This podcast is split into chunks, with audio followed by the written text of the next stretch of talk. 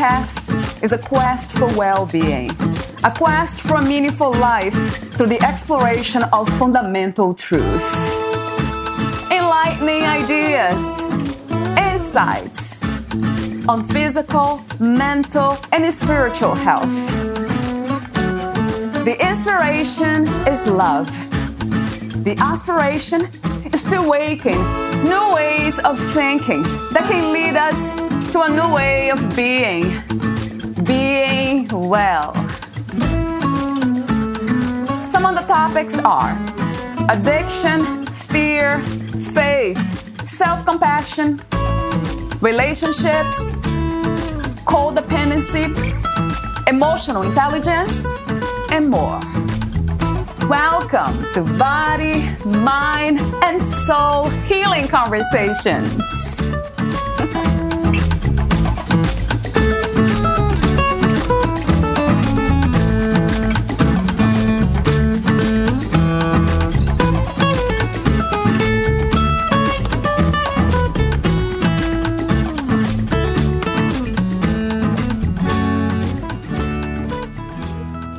According to the U.S. State Department, 600,000 to 800,000 people are trafficked across international borders every year, of whom 80% are female and half are children. However, both the international arena and human trafficking for labor, as separate from trafficking for sexual purposes, are too vast for this episode to cover. Between 14,500 and 17,500 people are trafficked into the U.S. each year for commercial sex. Yet, it has been estimated that two thirds of sex trafficking victims in the United States are U.S. citizens, bringing the numbers of new recruits to estimated 50,000 each year. The average age a teen enters the sex trade in the U.S. is 12 to 14 years. Poverty and a lack of education play major roles in the lives of many women in the sex industry. Many victims are runaway girls who were sexually abused as children. California harbors three of the FBI's 13 highest child sex trafficking areas on the nation Los Angeles, San Francisco, and San Diego. The National Human Trafficking Hotline receives more calls from Texas than any other state in the U.S. This episode hopes to open a window of understanding and compassion towards the centuries old phenomenon as it manifests in our contemporary society, where popular travel, cellular phones, and the internet make it easier than ever to reach and groom potential victims. This conversation offers listeners the means to combat the sex trafficking in their own backyard.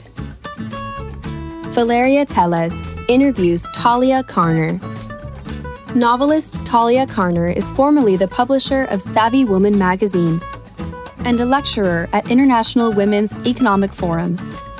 She is a committed supporter of global human rights and has spearheaded projects centered on the subjects of female plight and women's activism.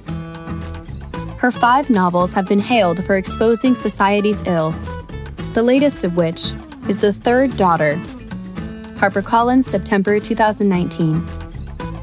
Set in Buenos Aires in the late 1800s, it is the story of a Jewish girl caught in sex trafficking. Talia Carner has given over 300 keynote speeches and presentations about the social issues behind her novels to civic, educational, and religious organizations. Here is the interview with Talia Carner.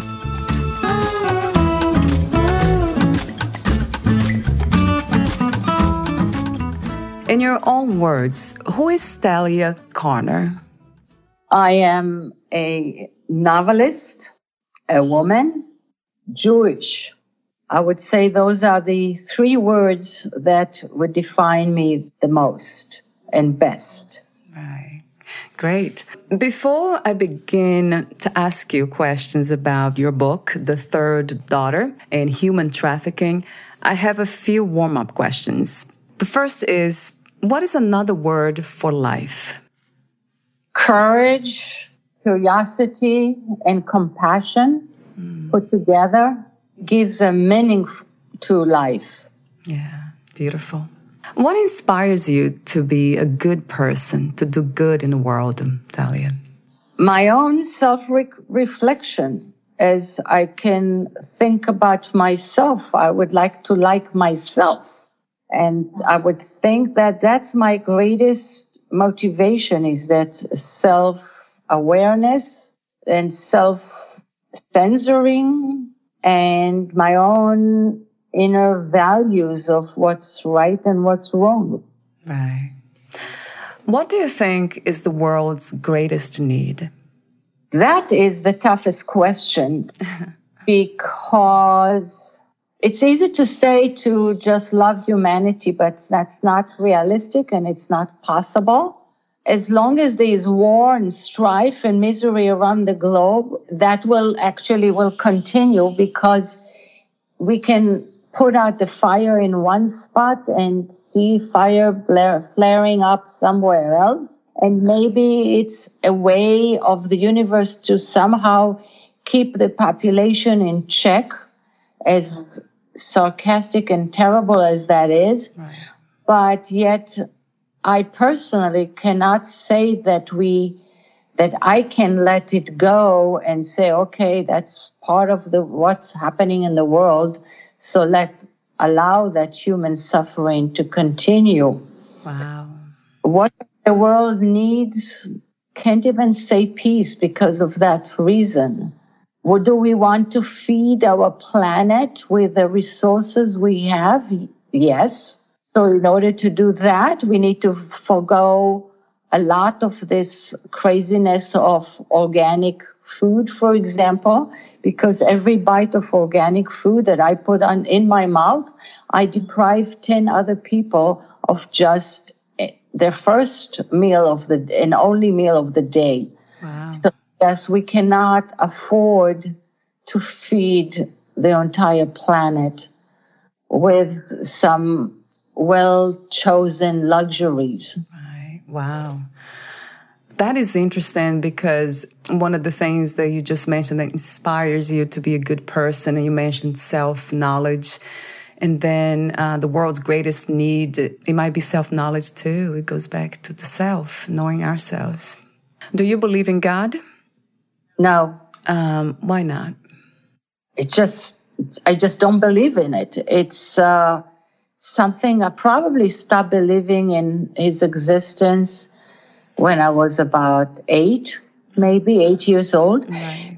And in a way, I've envied over my lifetime, envied people who believe in God because it's so comforting to them to think that there's another entity there, whether it's God, whether it's Jesus, whether it's Buddha, whether it's Mother Earth, whether it's whatever, the planet right. somewhere that is sharing their pain or suffers for them or sees them at their glory and you know if I, I have I've encountered a couple of situations where parents let's say lost a child yeah.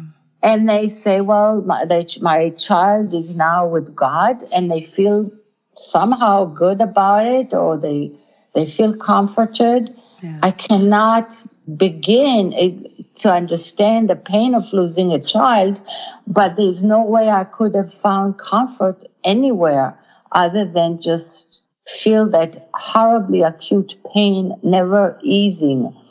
Uh, another thing, I uh, used to dance ballet for many years, and at one point in school was uh, beautiful. I was already an adult, mature woman. Yeah there was a beautiful dancer, both physically and her dancing. And I used to like to, when you do it diagonally across the floor, doing those huge gazelle like leaps, yeah. I like to do that ahead of her so I could turn and see her coming towards me. Mm-hmm. And there was this glow on her face. And one day I said that to her. I just, I love the way you leap with glow on your face. And she said, It's because Jesus is watching me. Mm. And I said, Well, I wish he watched me too. so I can only say I, I envy those people who have that, but it's just not there. You can't force belief like that. Right, absolutely. Now, the Inquisition tried, there have been so many wars over religion that forced one nation to take over a religion of another mm. with a threat a threat a threat of death they did kill i i just don't get it so true. Do you have any mystical beliefs? No.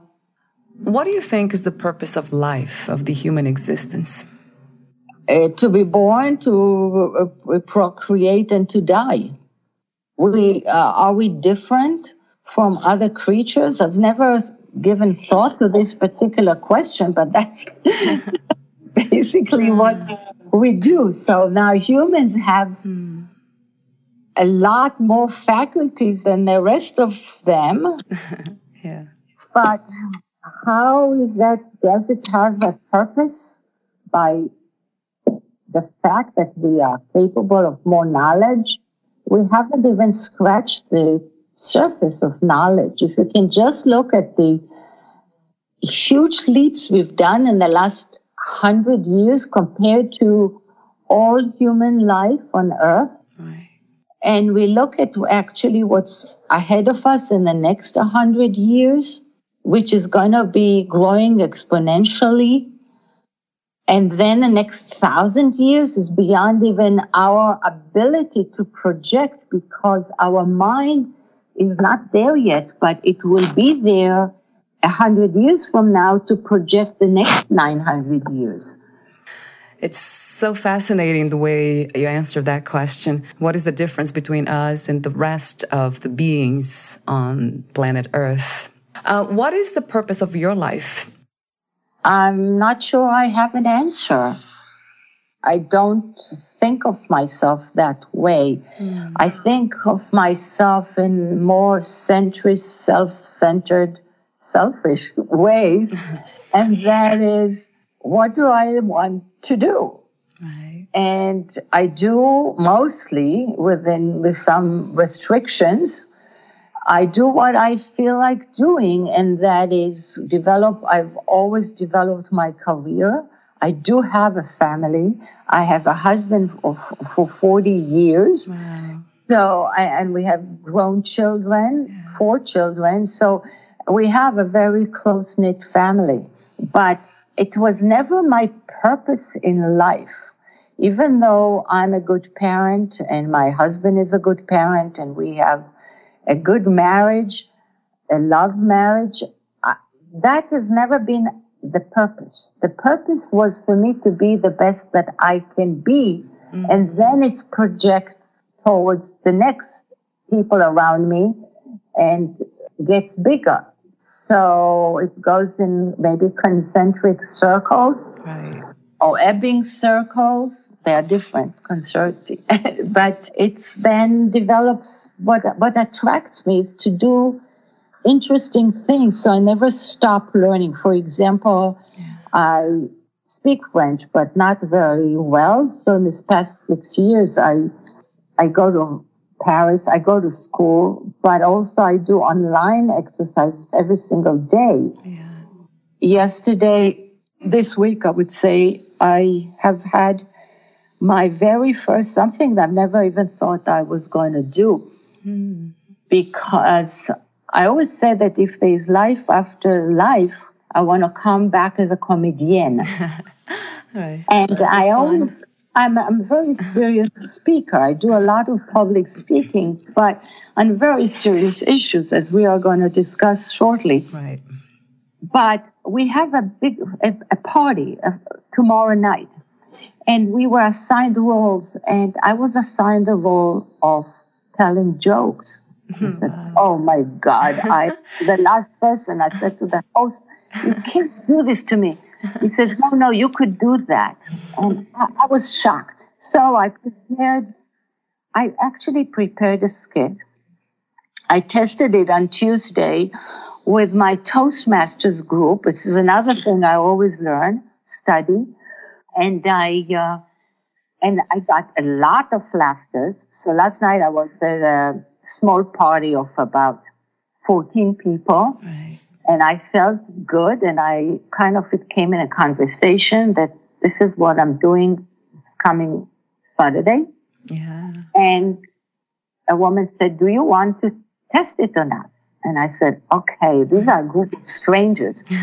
I would really takes courage. And what I want to do in life is do the things that are uncomfortable, that take incredible courage. I can fall on my face. I did this and it went extremely well. Wow. So everybody was laughing so hard. so now I'm really ready to present tomorrow night something new that I don't have to wait for life after life. I'm going to do my first stand up tomorrow night, five minute skit. So here we are. Who knows what's coming next in my life? I keep surprising myself. Mm, wow. That's beautiful. And that's life. That's life being life. Yeah. And you're flowing with it. That's so wonderful. Yes, I, I, I try not to say no to life, yeah. opportunities, things that come my way that I think are so, I, I, it's so easy to say no, no, oh, it's not for me, or I don't do that, or I'm not comfortable, it's outside my comfort zone. Oh, give it, give it on to me on whatever is outside my comfort zone, and I will see whether it works for me. Right, at least try, I tell you. Yeah, that is so wonderful. What a great message. So let's talk about the subject in your book, The Third Daughter. What was the inspiration to write the novel? And can you give us a brief summary of what is in the book? Okay, there's uh, two questions that the I'll start with the easy short one, and that is what is the book about? Right. It is set, the third daughter is set in Buenos Aires in the late 1800s. It's a story of a young woman lured from Russia, from the shtetl, shtetl being a village, very poor Jewish village, with the false promise of marriage and then forced into prostitution in Buenos Aires. And that is the story. How she fights the trafficker unions, union and try to bring them down, how she survives. Wow. And be, uh, remains hopeful and actually remains religious. You and I talked about religion. So that's one of my, the form in which I envy those who have faith. Now, back to the first question what inspired me yeah. to write a particular story? And it comes from different directions. I will try to summarize. In uh, 1995, I was at the International Women's Conference in Beijing when I heard a Filipina, an aging woman who had been captured during World War II by the Japanese army and like tens of thousands of other young women in the Pacific Rim was put into comfort stations for the sexual comfort of the Japanese soldiers.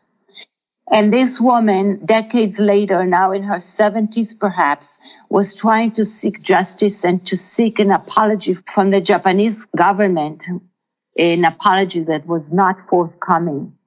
And that woman brought to my attention the whole area of sexual slavery in all its forms. Right. And coming back to New York, since I live in the city, I was able to go to UN sessions that relates to by the NGO, non-governmental agencies, and to start listening and studying the issue of sex trafficking. Never thinking that I was going to write a novel. I did that more out of my humanitarian heart and interest in all forms of violence against women. Right. Unrelated to all of that, I somehow in the background had heard about sexual slavery of Jewish women lured during that period of time, late 80, 1800s, early 1900s, from Eastern Europe that was plagued by pogroms. And um, how it became, they were prostitutes and pimps in South America. I'd even tried to ask about it in 2007. I was at the Jewish Library in Buenos Aires and I didn't get any response. Wow. And I wasn't going to look into this at all when in 2015, I was looking into the short stories. I was going to see Fiddler on the Roof yet again, the show, the play. And having grown up in Israel, I always knew that Tevye had seven daughters. I studied Sholem Aleichem stories in school. That was Hebrew literature. Right. And I always knew he had seven daughters. So I thought, let me get the book. And I found it in English and then later in Hebrew. The short stories that Shalom Aleichem wrote. And I started reading those two Tevye stories. The way the author had structured those stories were he was supposedly going on a train, traveling on a train in Russia, and different people, characters that he met, told him their stories mostly in monologues. Occasionally interjected a question, but very rarely. So Tevye, according to that, came on the train and it would say, Oh, Mr. Arthur, here you are again. Let me tell you what happened to my next daughter. Mm. And that's how the stories came about. So I uh, read those. The, the beginning, he says he has seven daughters, then he says he has six daughters, and then ended up telling the stories of only five. So as I lived through the book of short stories called the Railroad Stories, I come across another short story called The Man from Buenos Aires. And it's about this sleazy character, a horrible person who's bragging to the author about his riches and his business successes and he's he is a businessman all over the world headquartered in Buenos Aires, but is now traveling in Russia, in Russia because he's looking for a virtuous Jewish bride.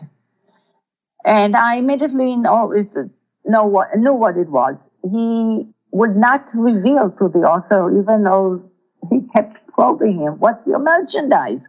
What is this that you do? What's, what is the business that you say you have the police in your pocket? What is it? And he, he keeps on just this chattering guy refuses. By the way, this short story is now on my website, available in my new translation, so your listeners can great find it.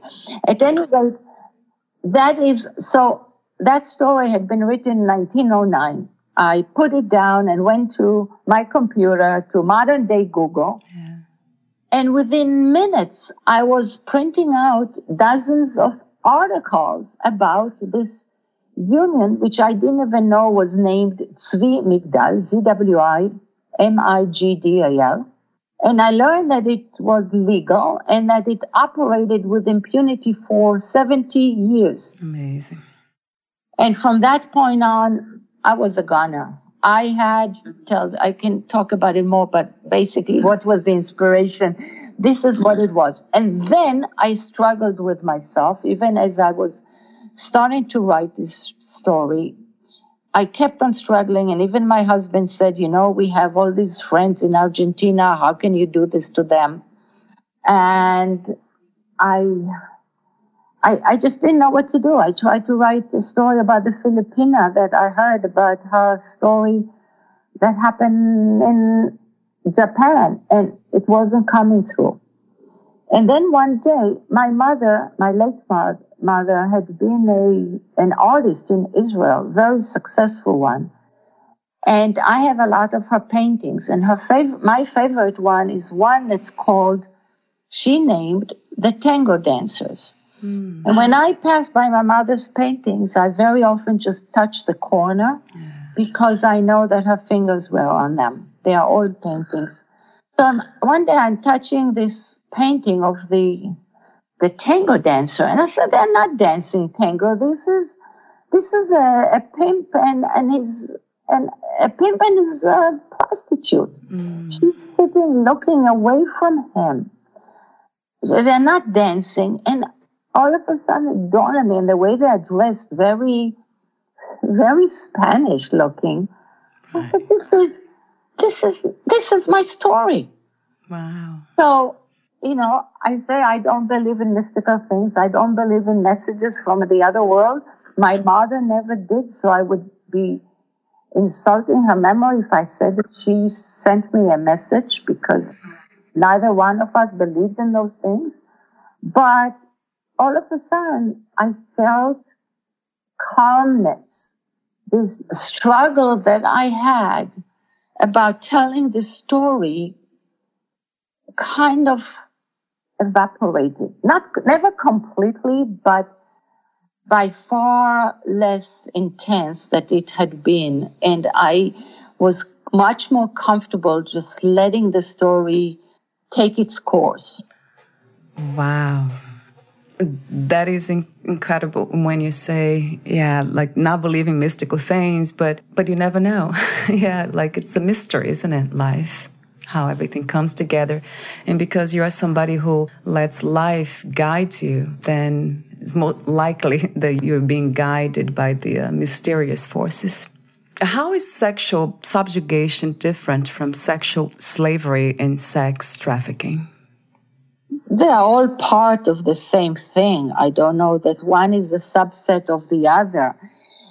Sexual slavery is just as the words are. That's a person who has no freedom to move, to escape, to make choices at all, and are completely subjugated to giving sex services and be used in a sexual way.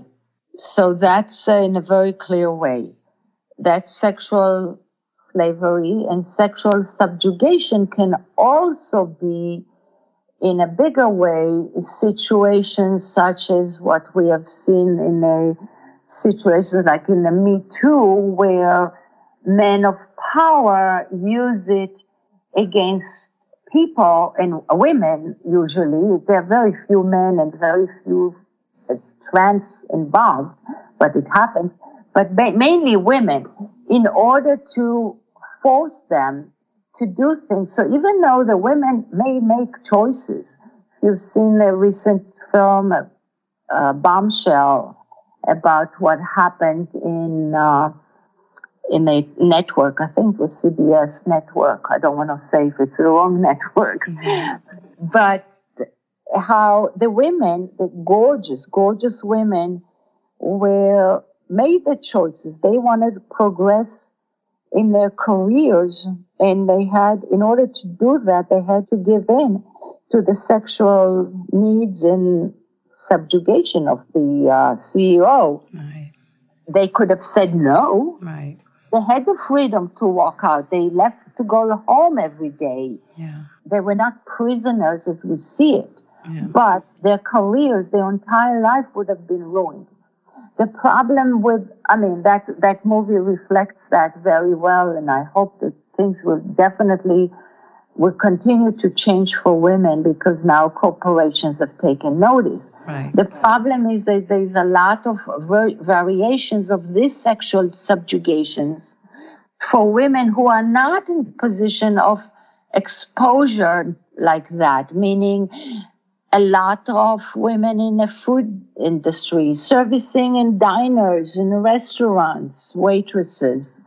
You have women in the, in the, uh, the blue collar professions, especially if they work in uh, male dominated environments such as coal mines or in the electronics fields, in the construction field, you will find that they don't have that yet, that kind of uh, recourse to fight it, but, and they are subjugated to their male bosses. Right. Or male union leaders or all kinds of men of influence. Right. That is subjugation, even though you can say they are free to change jobs. They're, they're free to go home to the family every day. So those are the, the next group that we should take care of. I agree. And that's why we're having this conversation today. I would love to know more. How concerning is sex trafficking in the United States? United States is a beacon of hope for the entire world. There are no people around on the globe that don't want to come and live in the United States. True. Regardless of how maybe their governments and their media demonizes the United States, they all would come in. If you put a land a plane, say come, hop on, they will all come. True. So, and that is combined with, uh, mentioned, strife and misery and wars in many hot spots around the globe where people are, others live in squalor, they are hungry, whatever. The lure of traffickers to bring, to bring women, to bring them to the United States or to the West, it starts, it's also in the West in gen- general, meaning they want to go to Berlin and Rome and Paris and London just as much. They would take all opportunities to move to the West, but the U.S. is probably still the number one choice. So they they're very vulnerable to promises, and even if they get some glimpses of possibly that things are not that they are taking chances, they hope that this time it's not like that. That's not going to happen to them. So in the United States, two thirds of sex workers are basically enslaved, lured from abroad, not knowing exactly what was, was, was going to happen. And they have their passports confiscated and they are put in places where they don't they don't know how to leave they they can't walk out to the street they don't speak the language they they don't know what's around them and they cannot trust the police because in their home countries, their police is not to be trusted. Yeah. So they don't trust to go to the police. They don't know we have laws here that would protect them and organizations and social services that will not immediately deport them, even though that's definitely a possibility as well. Right. The other one third are US grown meaning they were born and raised in the US. Right. And that is a totally different demographic group in terms of what happens to them and how they get recruited. Do you know what's the recruitment age for US born into prostitution? No, no. 12 to 14 years old. Right. Which means that they are in school. They are under our protection they, we have chances to help these children. And there's no age of consent before 18 years old.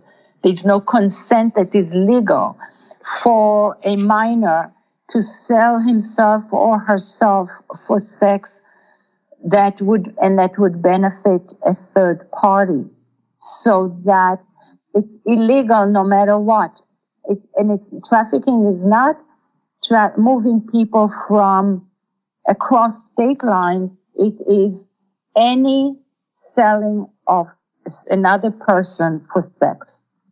There is no age of consent. For under 18 year olds, there's no legal consent for selling humans for sex. So a kid under 18 cannot agree to be trafficked, to be sold for sex services when another third party then gains the profits of it or any favors out of it. Meaning a parent who would allow the landlord to have their way with the child so that they can not, so they can waive the rent Right. That's wow. trafficking. It's not transferring youth across state lines. The age of entry into trafficking in the US is only 12 to 14, which means that they are in schools. They are under our supervision and our care, and we can offer programs for these children who are vulnerable who are they? Teachers know who they are. The schools know who they are. We have pockets of populations in certain zip code areas that we know are particularly vulnerable to recruitment. Recruitment of 12 to 14 year olds happens, yes, online, but it happens in a schoolyard because there are gangs. It happens in a mall. It happens in the school bus stop. Wow.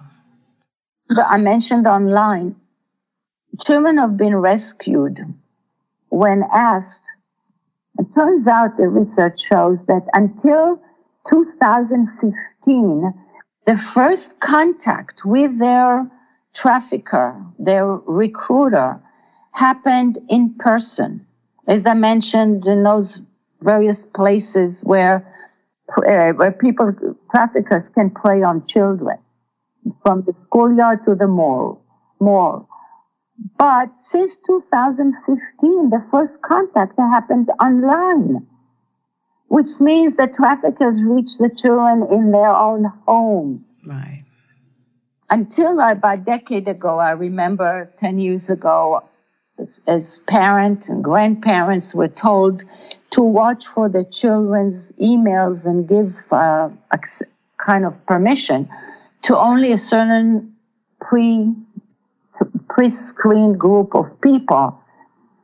But that is no longer true for emails because every app and every every game has its own chat and messaging system. You can't control all of those communications channels. The only way is to educate the children, and they are resources. There are now programs. I know that Florida has one. ProtectNow.org has a fantastic program in California that's now moving into Nevada as well. There are many programs around the country, not enough, but that reach children as young as 10 to start teaching them to be wary on one hand, but you still want them to be friendly. they want them, but they have to learn how not to fall to certain schemes. Right.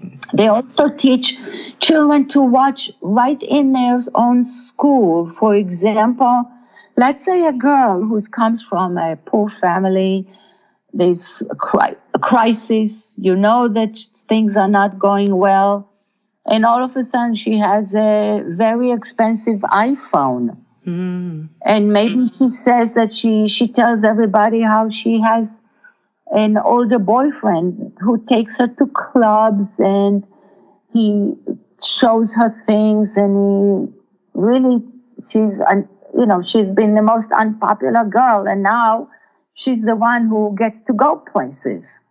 And kids, teenagers are being taught now in school to use that observation not in a judgmental, bitchy way, as girls in that age can be really horrible, but rather in a compassionate way and through a very specific protocol.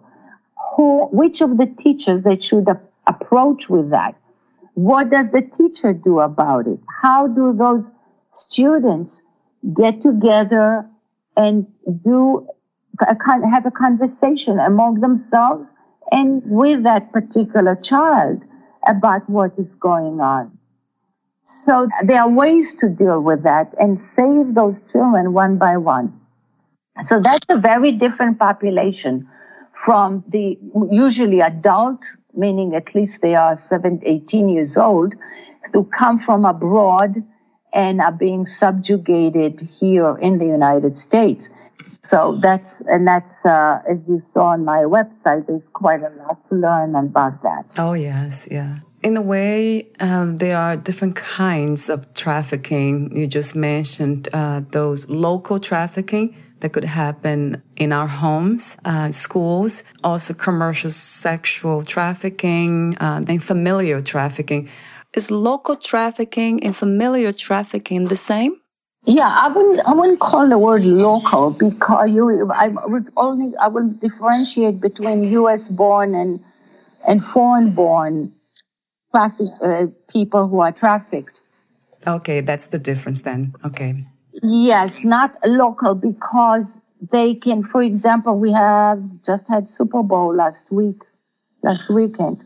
In all of the major sports events, there is a spike in the demand for sexual services and in fly in the traffickers with their merchandise to respond to this. Yeah. There was a Super Bowl just last weekend. And as in all major sporting events, there is an increase in the demand. And with that spike, in come in, fly in the traffickers with their merchandise to respond to this demand. So that this is case of we, whether these people are being trafficked are US born or foreign born, that is not the, the, what matters here. What matters here is to educate the demand side. And that is something that we, the audience, don't see very well. We don't see, we don't know about it.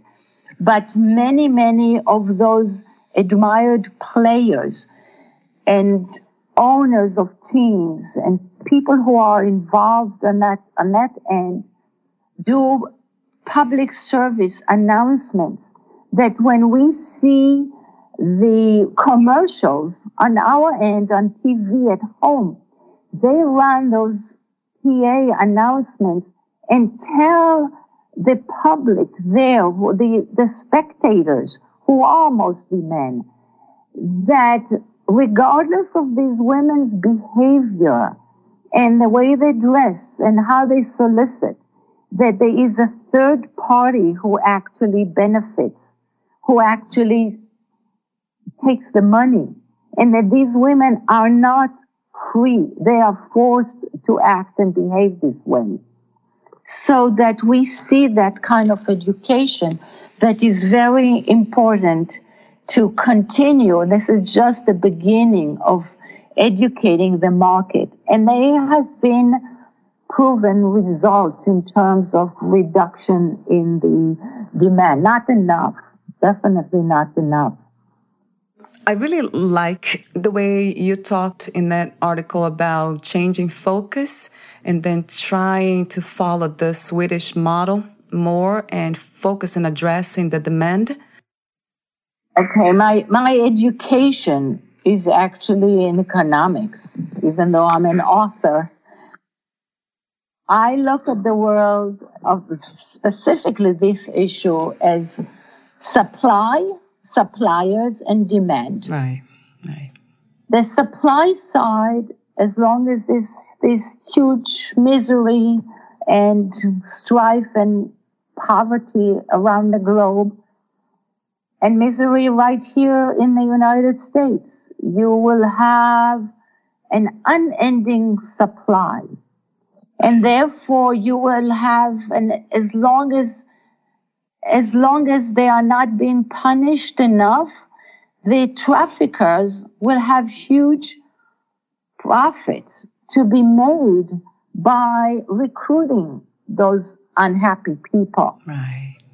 It is the demand side that drives the entire sex industry.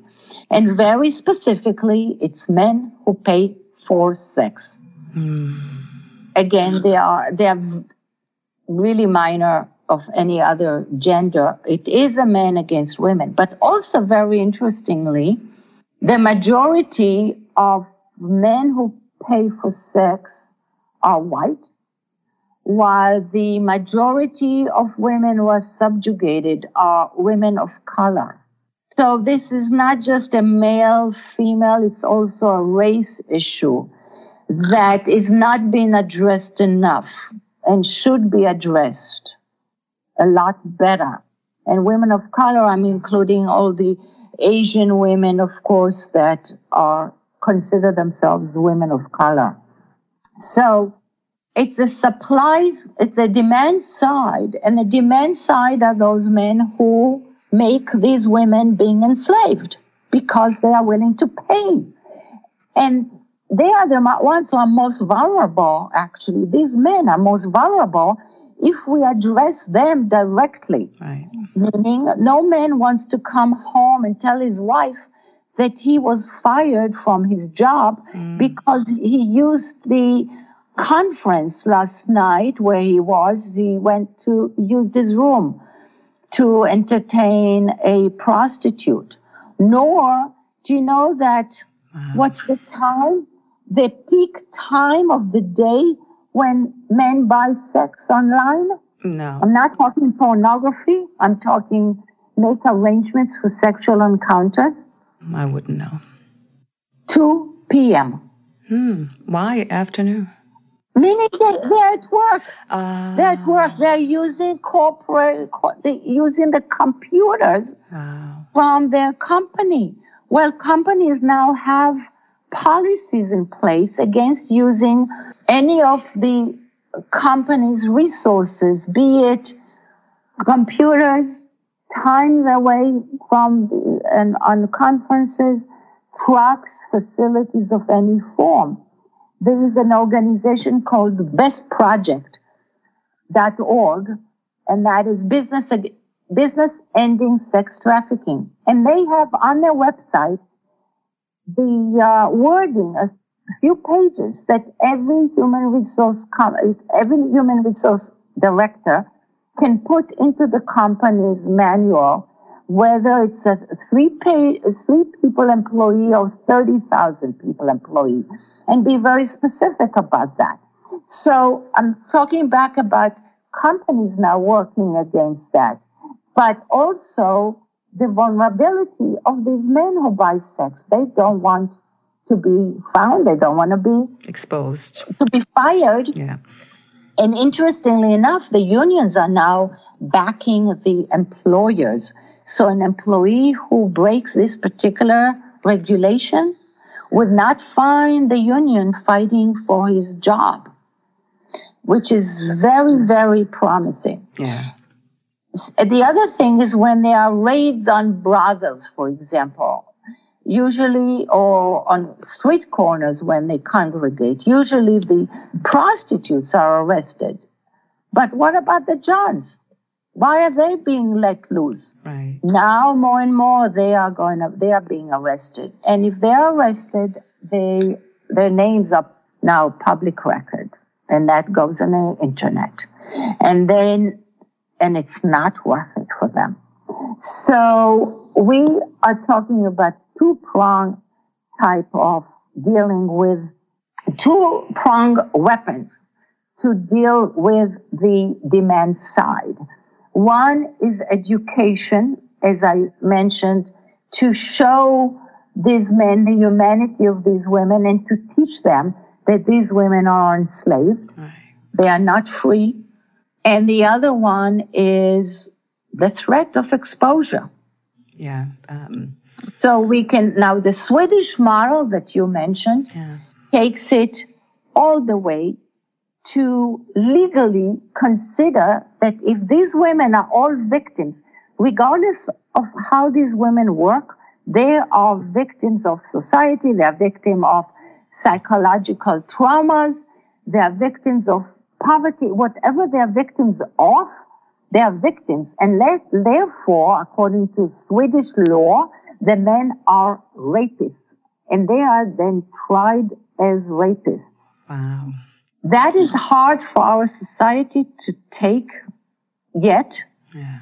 And I understand, but I think that there's a big, big road for us to take to, mm. to take the other two approaches I mentioned and educate in order to do that. And the other side is to start helping the victims and see them as victims rather than look down on the prostitutes and not wanting to get involved with them is this is what my novel does is when you read the third daughter and you get to know the humanity of Batya and I can tell you reviewers are absolutely raving about her character and they, it, she stays with them for days after And that is what I want to, them to take with them, my, my readers, towards understanding that the, these women are victim and there are ways to help them.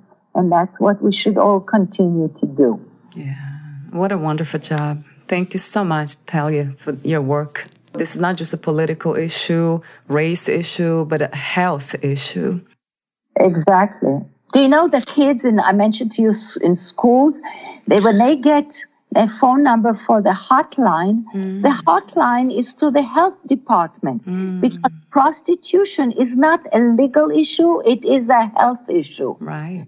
And in uh, some of my support was from uh, the uh, Boston Women's uh, Women's Hospital that was who supported me and gave me the health information when I uh, wrote the novel. It was not, there were no law, law enforcement oh, interesting. Uh, groups involved. This is all health issue.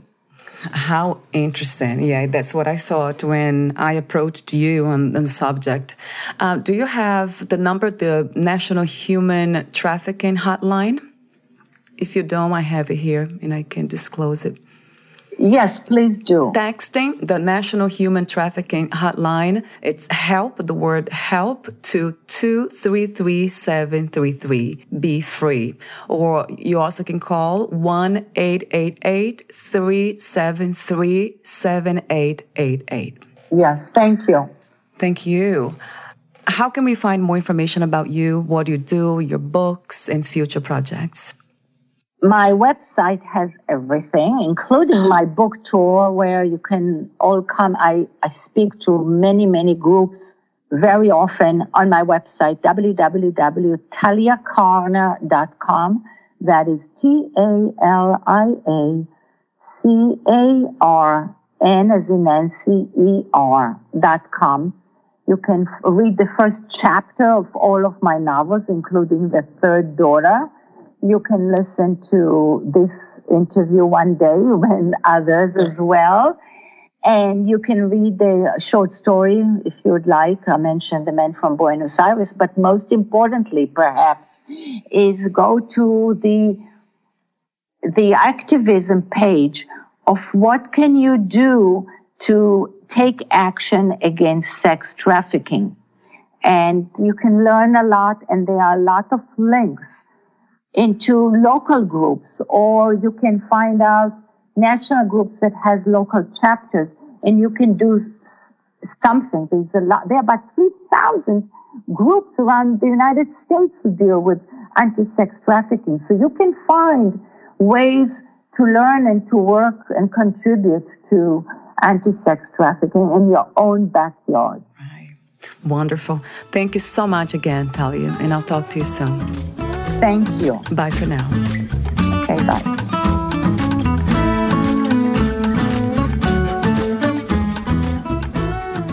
Thank you for listening.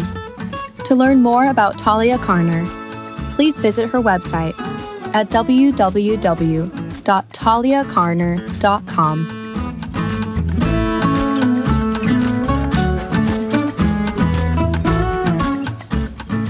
www.taliacarner.com. more about this podcast, please visit fitforjoy.org slash podcast. I want to thank the Patreon members Lawrence McGrath, Mark Basden, Terry Clayton, and Aidan Bickrock. Thank you again for listening, and bye for now.